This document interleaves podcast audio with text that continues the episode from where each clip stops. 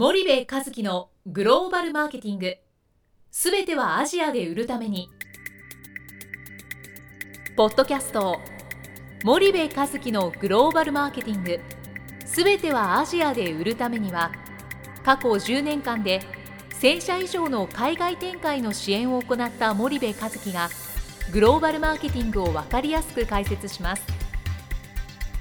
グローバルマーケティングとは世界のニーズに応えて利益を上げること。アジアで売るためには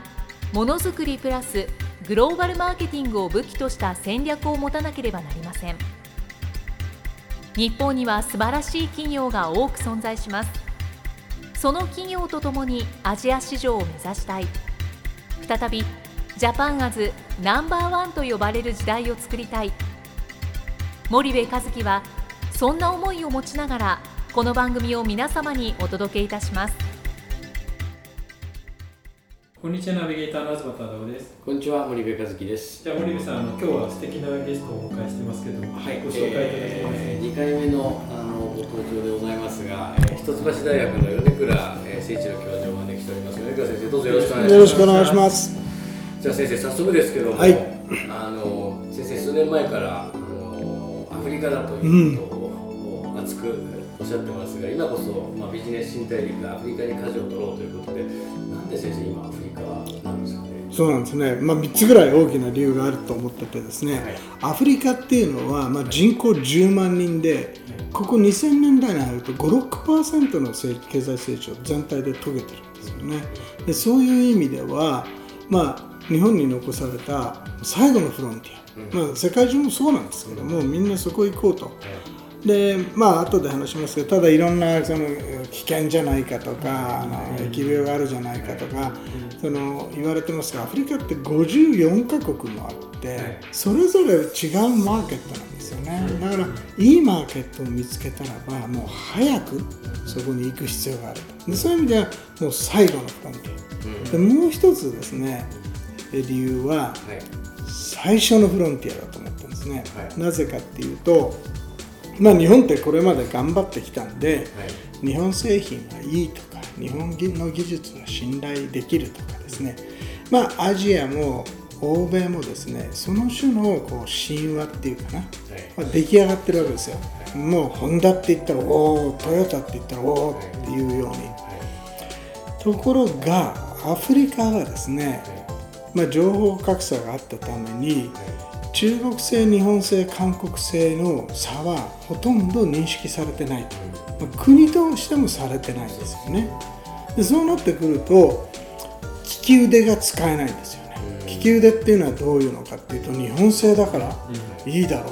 う、ね、間違いないって誰も持ってくれないから、えーじゃあインド製と何が違うの？中国製と何が違うの？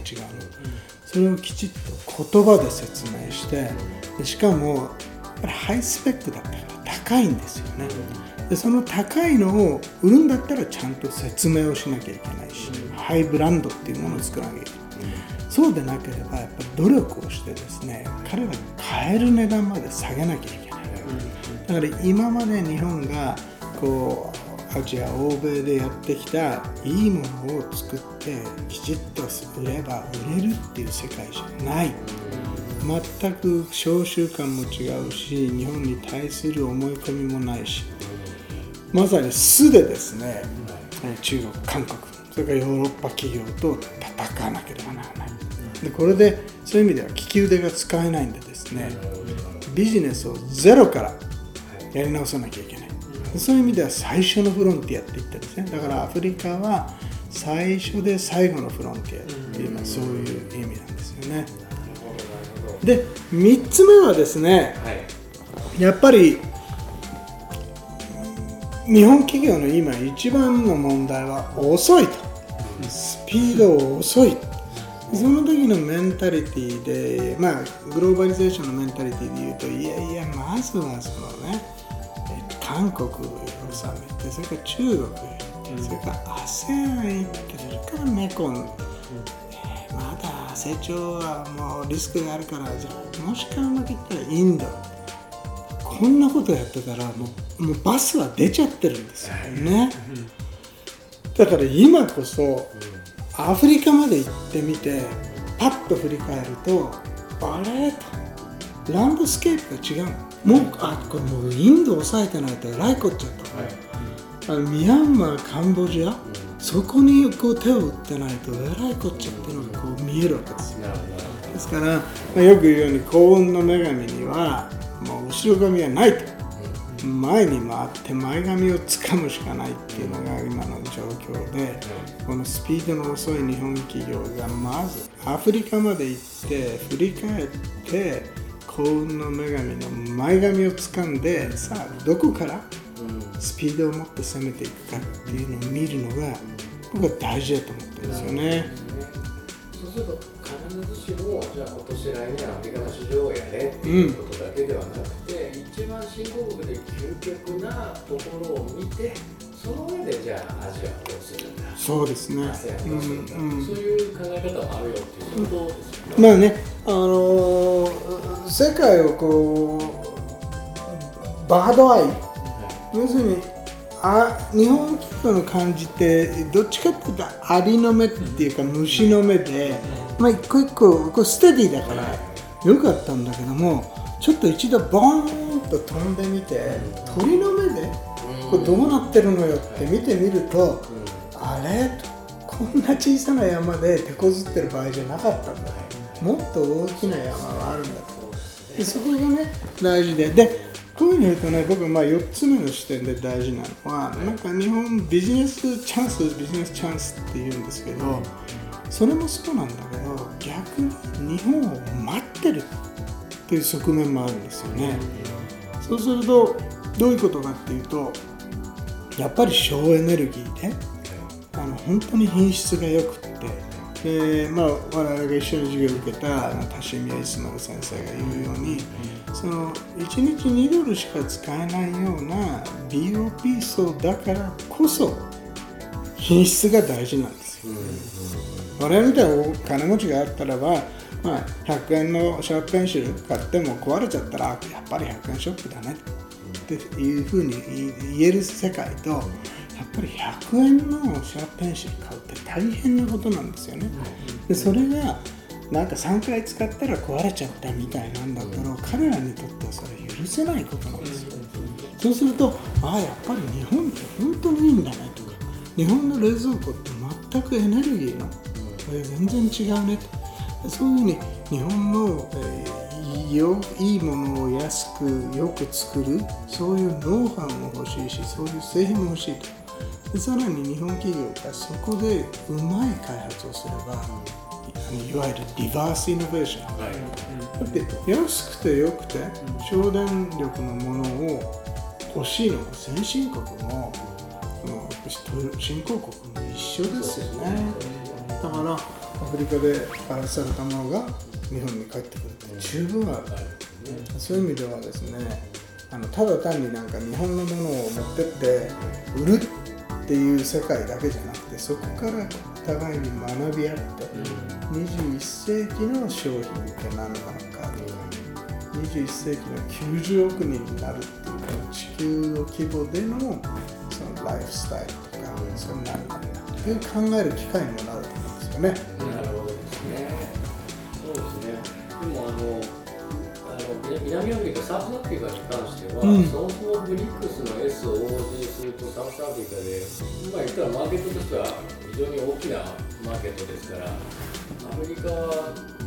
もう少しこう先だというふうに思っている企業がいたとしても、サウスアフリカだけ見れば、それは一つのそのブリックスのもうおっしゃる通りですね、残念ながらもうナイジェリアに抜かれたんですけど、ナイジェリアって多分人口が1億、日本より大きい1億5000万か3000万ぐらいいるんで、その掛け算すれば GDP 総額では、あのナイジェリアに抜かれたんで、今、アフリカ、南アフリカ2位なんですけど、1人当たりにすると35位ぐらいで、中国の GDP1 人当たりは80位ですから、そうするとやっぱり、えー、購買力っていうのもあるしアパルトヘイトが終わってですね、まあ、あの黒人地位向上があどんどん成し遂げられていたのでいったのでブラックダイヤモンドというその中間層、そこも出てきてるんですよね。でそういう人たちはやっぱり取り組んでいく、えーそこに大きなマーケットがあるしで先ほど言えばあの北の西っていうのは残念ながらこうイスラム国系でですね非常に、えー荒れている。でナイジェリアもボコハラムっていうのがいてこれも荒れている。プラスその隣ぐらいでエボラ出血熱があってだけど南アっていうのは一番アフリカの南側で、えーなんだっけあのオランダ東会社が飲食始めたのは1600年代ですよ。もう400年の歴史があるんですよね。ですからケープタウンだってね本当にこうヨーロッパの街並みが残ってるしマネスルブルグのそそのショッピングモールなんて日本のショッピングモールよりもはるかに規模が大きいでそういう意味ではですね南アフリカがまあ攻め入るんだったら今一番いいポジションかな。なるほどなるほど。そうするとこれから日本企業はもっともっとそのアフリカに目を向けて、先生がおっしゃったありの目で見るんではなくて一旦上空に飛んで大気圏外からマーケット見ろってそういう話そうですよね。これじゃダメですね、うん。大気圏外大気圏まで行ってそうですね。地球を見ると、うん、でそれもねある程度本当でそのまあ単なるマーケットと捉えるんじゃなくてじゃあそこで開発されたものはじゃあアジアで欲しくないのかって言ったら欲しいに決まってるし、じゃあアメリカで売れないのかって言ったらそんなことないですしね。だからまあ全世界的に見て、えーあれだしその先ほどの最初のマーケットで利き腕が使えないっていうことは実は本当の実力が試されるんですですからこの間我々がやったセミナーで、まあ、今回やるセミナーでも呼んでいきたいと思うんですけれども、えーホンダのオートバイって世界一なのに、アフリカじゃそれほど知られてない。そうするとあのホンダでさえゼロから自分たちのこう、まあ、ポジションを作り上げていく。これはですねもう一回彼らがビジネスの原点を探る上ですごく大事な作業なんですよね。ですから日本企業もですね、えーまだまだアフリカなんかって言ってないでまずアフリカに行って素手で戦ってみてあ自分たちの強いところ弱いところしっかりま見極めると今度はインドはもっとやりやすくなるしアシアジア ASEAN なんかもっとやりやすくなる。うんそうですねそのなんていうのかなあの他流試合をやってないんですよ、最近。だから弱いとこばっかし道場破りしててもしょうがないんで、もう素手で利き腕使えない素手でやってみて自分たちがどれぐらいまでできるか。そういう意味でねアフリカ面白いと思いますよね VIT ベへこたれてる場合じゃない。そうそう。わかりました先生。じゃあ今回はちょっとお時間が来ましたのでこれぐらいにして次回またあのセミナーの話とかですね先生と一緒にあのアフリカの南アフリカツアーの話をまたお聞かせていた11だいて月にねみんなで行くっていうのをやりたいと思ってますからね、その話を。よはい次回よろしくお願いします。ろしくお願いします。ありがとうございました。ありがとうございました。本日のポッドキャストはいかがでしたか？番組では森部和樹への質問をお待ちしております。ご質問は podcast アットマーク spydergrp.com ポッドキャストアットマークスパイダー grp.com までお申し込みください。たくさんのご質問をお待ちしております。それではまた次回お目にかかりましょう。